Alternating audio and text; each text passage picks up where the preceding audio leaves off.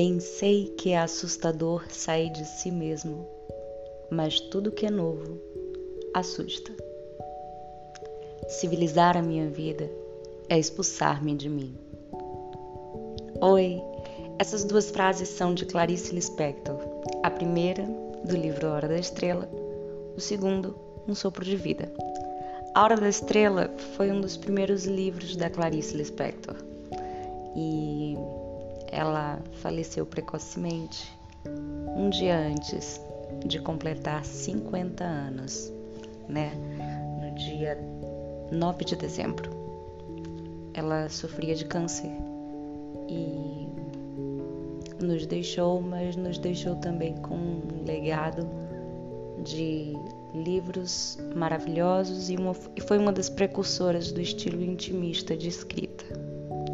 A Clarice Lispector é uma das mais importantes escritoras brasileiras do século XX e as suas obras elas apresentam um tom intimista.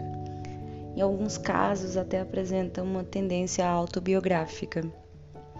A Clarice é uma das mais importantes escritoras, mas não somente porque desenvolveu um, um perfil de escrita muito peculiar, mas também porque construía os seus personagens de forma muito humana. E em suas obras é possível observar grandes histórias de superação que a gente pode dizer da biografia da Clarice Lispector é que ela nasceu na Ucrânia, mas ela se mudou para o Brasil ainda bebê e aqui viveu a vida inteira, na cidade de Maceió, Recife e no Rio de Janeiro. A vida e a obra de Clarice Lispector por muitas vezes se confunde. No caso de Conto de Felicidade Clandestina, por exemplo, ela narra uma história de uma menina que vivia numa cidade do Recife e era apaixonada por livros, assim como foi ela, no caso, a Clarice. Além disso, de modo geral, a autora Clarice Lispector, ela ambienta bem as suas histórias em cidades em que ela já viveu. Como eu, como eu acabei de citar, ela já ambientou um livro com o perfil da cidade de Recife, Aí também usou o Rio de Janeiro como cenário para um dos livros dela. E além da literatura, ela também se dedicou ao jornalismo e à diplomacia como profissão, que permitiu que ela morasse em países como Itália, Suíça, Inglaterra, Estados Unidos. Enfim, a obra de Clarice é particularmente interessante porque, por meio dos seus contos e romances, ela tem uma perspectiva intimista, voltada para os sentimentos e impressões dos próprios personagens, que em geral são construídas em primeira pessoa. A autora consegue deslocar o olhar de quem lê para uma cena quase real. Né? Ela dá detalhes, tanto do aspecto psicológico do personagem quanto do ambiente em que ele se encontra e promove uma visão sensível de existência, né? E, e nos traz também para essa narrativa de reflexão sobre a vida. Acho que por isso que ela é tão citada nos dias atuais na internet. Frases de Clarice são vistas a todo momento. Isso a gente pode ver através do Instagram e, e facilmente a gente encontra frases da Clarice estampando camisetas, enfim.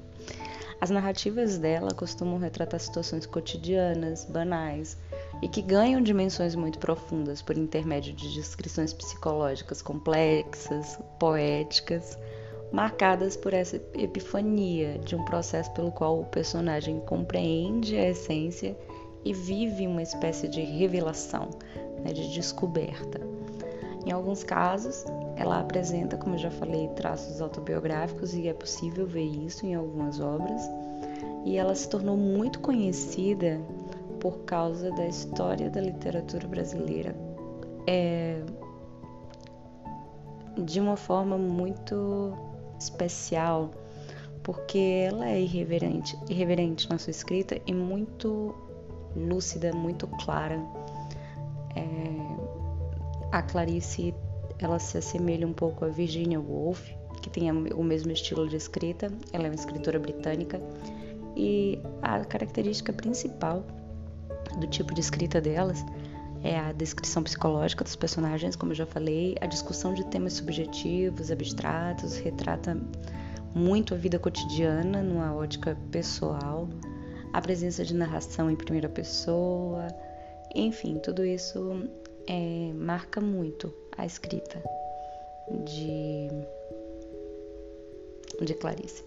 Uma das as principais obras dela são Perto do Coração Selvagem, O Lustre, A Cidade Sitiada, A Maçã no Escuro, Laços de Família, A Paixão segundo GH, A Legião Estrangeira, Uma Aprendizagem ou O Livro dos Prazeres, Felicidade Clandestina, Água Viva e o mais conhecido de todos, eu posso apostar, é A Hora da Estrela, mas tem também Um Sopro de Vida e A Bela e a Fera. Bom, o primeiro o primeiro de todos mesmo, assim, o primeiro romance da Clarice é Perto do Coração Selvagem e já tinha marcas intimistas que a autora carregaria até o final da vida, como uma marca sua registrada, sua assinatura. Né? O livro de contos Laços de Família, que tem histórias sobre, sobre as relações familiares, descrita como uma espécie de aprisionamento do sujeito na sociedade na época. Ela, ela marca muito isso sobre essa questão social no seu livro. Tem Felicidade Clandestina, onde ela mantém o estilo ainda introspectivo na obra.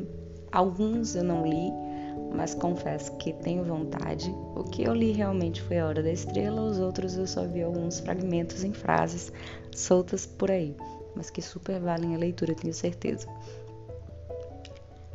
É, a Hora da Estrela, que eu citei aqui, que eu já li, é um dos mais famosos, né? E narra a história de Macabeia, né, uma migrante que mora no Rio de Janeiro e que tem a sua história narrada por Rodrigo, um narrador fictício criado por Clarice.